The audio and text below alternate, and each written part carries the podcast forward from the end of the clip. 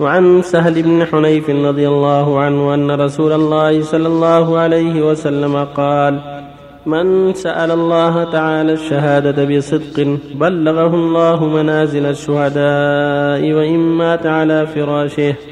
رواه مسلم. وعن أنس رضي الله عنه قال قال رسول الله صلى الله عليه وسلم من طلب الشهادة صادقا أعطيها ولو لم تصب.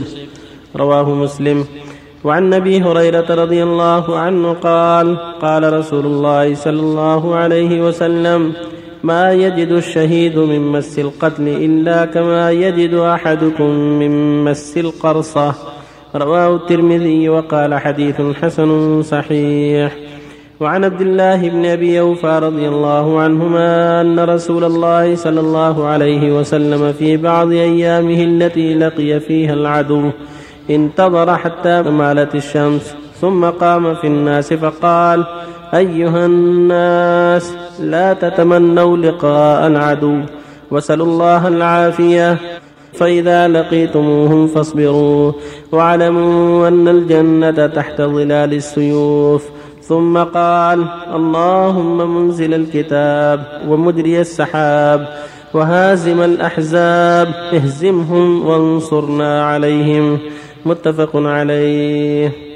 بالله التوفيق الحمد لله صلى الله وسلم على رسول الله وعلى آله وأصحابه. أما بعد هذه الحديث الأربعة كلها تعلق بالشهادة في سبيل الله وما ينبغي عند لقاء العدو من الصبر والاحتساب والإخلاص لله. يقول صلى الله عليه وسلم من سأل الله الشهادة صادقا يعني في سبيل الله بلغه منازل الله منازل الشهداء وإن مات على فراشه. متى طلب الشهادة في سبيل الله وهو صادق ولم تيسر له بلغه الله منازل الشهداء فضلا منه بسبب نيته الصادقة التي علمها الله منه. وفي الحديث الثالث دلالة على أن الشهيد سهل الله عليه ألم ضربة السيف والرمح ونحو ذلك. وأنه لا يحس من ذلك إلا بالشيء اليسير كألم القرصة للذباب أو العقرب أو نحو ذلك أول ما تقرص. يعني أن الله يسهل عليه فلا يتألم كثيرا من ذلك بل يسهل الله عليه ذلك ويريحه من ألم ذلك في قبضه إليه سبحانه وتعالى. وبكل حال فالله جل وعلا ذكر للشهداء ووعدهم شيء كثير من فضله وجوده وكرمه سبحانه وتعالى لما بذلوا في سبيله من مهاج نفوسهم ولما صبروا في إظهار دينه وإعلانه والقتل في سبيله فبصبرهم على جهاد الأعداء وبذلهم نفوسهم في سبيل الله عوضهم الله الأجر العظيم لأن أغلى شيء عند الإنسان نفسه في أغلى شيء فإذا بذلها لله فالله جل وعلا يقدر له هذا البذل ويضاعف له المثوبة لأنه يعلم الصادقين ويعلم ما تنطوي عليه القلوب. وفي حديث عبد الله بن أوفى أنه صلى الله عليه وسلم كان في بعض أيامه التي لقى فيها العدو قال للناس لا تتمنوا لقاء العدو وسألوا الله العافية. وكان ينظر إذا لم يقاتل أول نهار عجل حتى تزول الشمس وتهب الرياح وينزل النصر. كان قتاله إما في أول النهار وإما في آخر النهار بعد الزوال. وكان يقول صلى الله عليه وسلم لا تتمنوا لقاء العدو. يعني خيلاء أو إرهاء وعدم مبالاة. وإلا فقد تقدم من سأل الشهادة وطلب الشهادة في سبيل الله. وطلب الجهاد في سبيل الله والرغبة في ذلك أمر مطلوب. لكن لا يتمناها الإنسان إرهاء من نفسه وأنه سوف يفعل وسوف يفعل بل يسأل الله العافية ويطلب ربه أن يرزقه الجهاد في سبيله والشهادة في سبيله. لكن إذا لقي العدو يكون عنده الصدق وعنده الضرعة إلى الله وطلب النصر منه لا يلهي بشجاعته. وقوته أو كثرة جيشه بل يكون عنده الانكسار إلى الله والذل إلى الله وعدم العجب بالنفس أو العجب بالجيش أو العجب بالقوة بل يقابل العدو بالضراعة والانكسار لله والذل له وطلبه النصر والافتقار إليه سبحانه وتعالى ويصبر ولهذا قال صلى الله عليه وسلم فإذا لقيتم فاصبروا. يعني اصبروا على جلادهم وقراعهم بالسلاح ومصابرتهم والكر والفر لنصر دين الله عز وجل. ثم قال ترغيبا في الجهاد واعلموا ان الجنه تحت ظلال السيوف.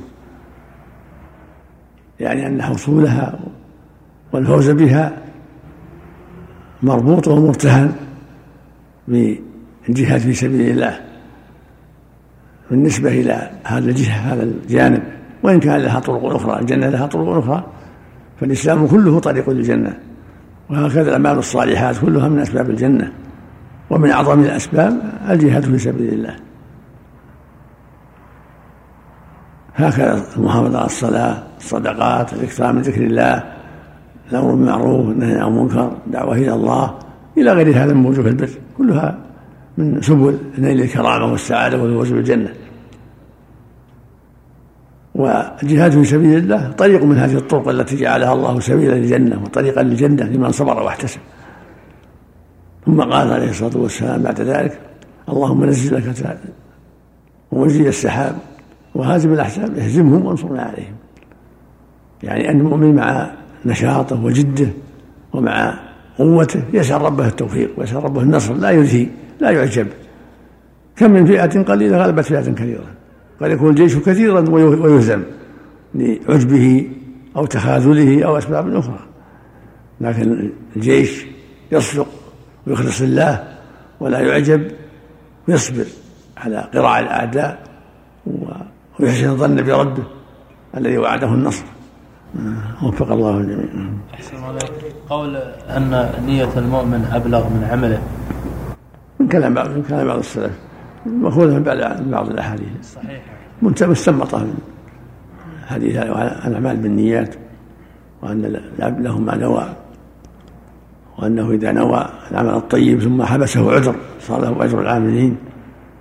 كما في الحديث الصحيح إذا مرض العبد وسافر كتب الله له من كان يعمله صحيح مقيم. ليست على إطلاق في الحديث إنه ان في الجنة أقوام ان في المدينة أقوام ما سلكتم طريقا ولا قطعتم شيئا إلا وهم معكم. حبسه العذر يعني مع النيه الصالحه. الله اليك صحة حديث أبي هريرة هذا ذكر أن قال في حسن صحيح ولا راجعت اسنانه.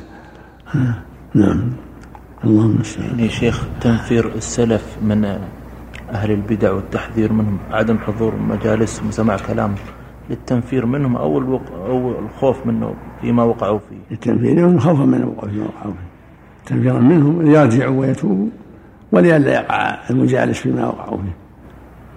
نسأل الله العافية.